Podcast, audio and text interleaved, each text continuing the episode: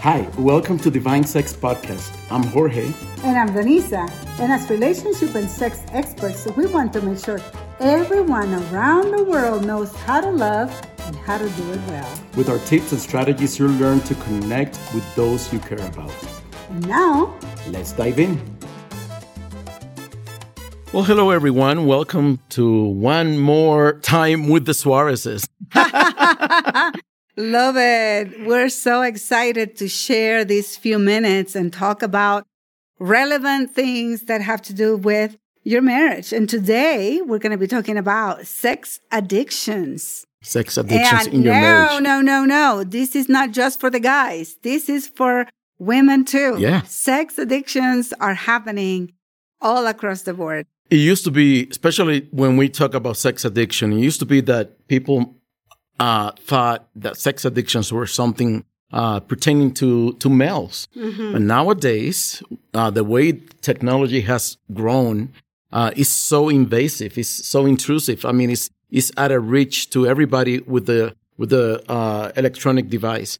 So women are equally fighting uh, addictions. Um, when we talk about pornography or you know any other type of addiction, and different so. kinds of addictions that have to do with sexuality and intimacy um, in relationships, we find that women are looking for um, attention. Um, yes. They're looking to be seen, to be heard. Which actually we were created to be seen and to be heard. That's part of um, intimacy.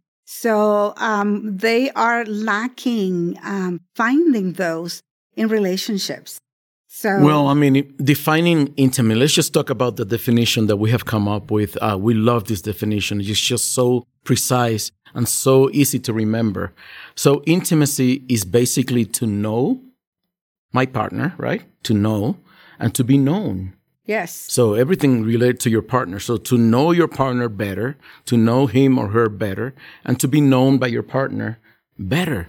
Hmm. So if you're talking about building, constructing your intimate intimate life with your within your marriage or your relationship, then you must allow yourself to be known more than than you have. Yes. And that's why becoming vulnerable in in open, in, transparent. Yeah, uh, becoming exposing yourself uh, at all levels is so important. So Jorge, what what do we see typically that that is kind of like the origin or like how do people become addicted? Like Well, um, there are many reasons. I mean, typically uh, people bring some baggage from their childhood, from their past uh, sexual histories, and typically starts uh, when we're children. Mm-hmm. And when we're children, you know, you're exposed to sex content way more, uh, much earlier than you even thought or decided for yourself. Well, we've had cases of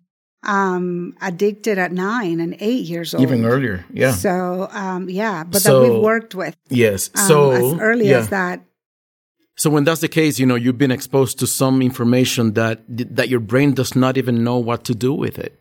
So when you're exposed to sexual content so heavily at that early stage in your life, then you start developing some uh, either coping mechanism or uh, dependency on the sexual uh, behaviors uh, beyond your your ability to stop. Yeah. And then sex uh, becomes something that you cannot control. Even even abuse or him molestation. Absolutely. Um, in both sexes creates um, a lot of dependency on it um, you would think that um, we're going to hate it, uh, but it's that um, I cannot live without kind of thing that um, becomes um, the lie, you know, in, in, in their little minds and their little heads without being able to talk about it or to process it. Um, lucky and blessed are the ones that, you know, it's discovered early and get to process it early, get Absolutely. to have therapy early, and can overcome that. Uh, but even as an adult, that is part of what we um, hope that we talk to people about. You can come out of um, a sex addiction. It, it is possible to overcome sex addiction regardless of how early or how fractured um, the beginning, um, if we can use that word, um, was um, starting to, to be addicted to anything sexual. Right. And I love to work with, with the guys that I, that come to us, you know, seeking help for their own sexual addiction. I, I love to, uh, help them see uh, why they are where they are. I mean, you think about a kid that discovered pornography. He's hooked to the porn. So he's going like every day, several times a day. And typically pornography is attached or associated with masturbation. So when you put these two together for a number of times, so re- repeatedly over and over, when you do the math, hmm. you end up discovering that when you be, when you're like 25 or 30, you have done this set of uh, exercises together for seven, eight thousand times, ten thousand times.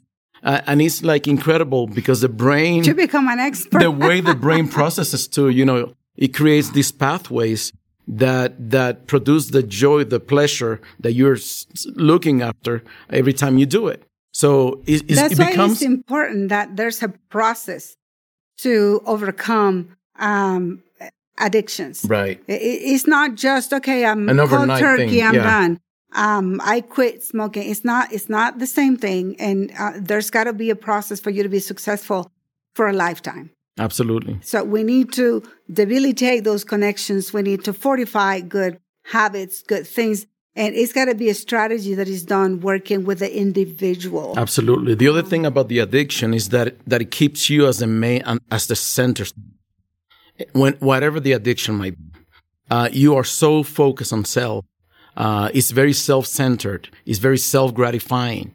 So you you you uh, lack the opportunities throughout your upbringing and all those years that are so important for your formation to develop uh, actually relationship skills. Yeah. I need to know what intimacy really feels like outside myself.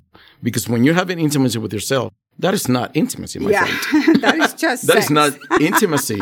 That's just a, a habit. And That's then, just a compulsive thing that you're doing to to cope with something else. That's why therapy is so important, guys. I know a lot of people think, you know, I don't need therapy. I don't need this. That that's for crazy yeah, people. well, you do need therapy because for relearning to um, engage in natural, um, exciting, fulfilling sex, um, we need to work on that past and give you skills and give you practices and give you um, things that are gonna take you to that fulfilling, happy satisfying marriage or relationship place. Yeah, you don't. Um, it just yeah. doesn't happen overnight. You don't always realize that that because you are so bored today, you need to, uh, you know, your brain is asking for a fix, for a high. You don't always have the ability to identify where the where the need is coming from. But when you have someone helping you through that process, therapy, then you you're able to identify. Every time I get hungry, every time I'm, I'm so exhausted, every time I'm so stressed, every time I'm so bored, every time I'm physically, you know, or a lot of work, a lot of work, uh, you know, a lot of uh, demands at work, they might be driving uh, yes. thing to to make you go and cope with all that uh, or the pain. And many times, Jorge, people to avoid dealing with uh, addiction, um, actually almost um, settling that this is who I am, adopting it as part of their identity um, use the excuse of, oh, if my husband knew he would leave me, um, or my husband's not going to change, or my wife is not going to understand or do this, or, oh, or all men are the same.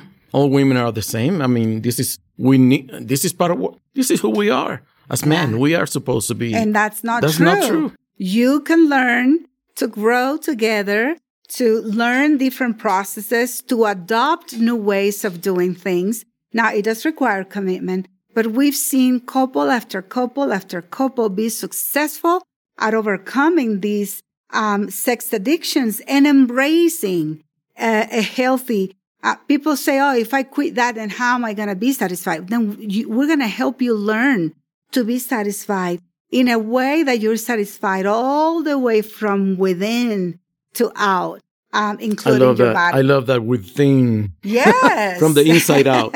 well, the thing is, there's a there's a longing in your soul for something deeper, for deeper connection, for deeper meaning. And when that's the case, which is typically for every human that I know, we all have the need, the urge, the eagerness to to discover that depth in our souls. So when you don't find that, then you you coping with the pain of not having or experiencing that through an addiction that kind of compensates. It doesn't resolve it, but it compensates in a way. Mm-hmm. But when that's why we teach intimacy um, uh, in, in in those different levels because when you learn that someone can know you, when you know that you can know that person better, that you can get deeper with that person, with that relationship, that you can bring more satisfaction sexually, even for, as an addict, you can retrain your brain to get uh, the fullness and the satisfaction from that intimacy uh, sexually, then you're going to be fulfilled. Also spiritually, a lot of people missed out on this one because, you know, you, you don't understand that you are as sexual, as emotional, as you are spiritual. So when, if you don't pay attention to those areas, uh, you might miss opportunities to be better intimately with your partner and healthier. healthier. Um, it's funny because yesterday I was watching um, a, a, documentary done local in Colorado Springs, regardless um, addiction, drug addiction.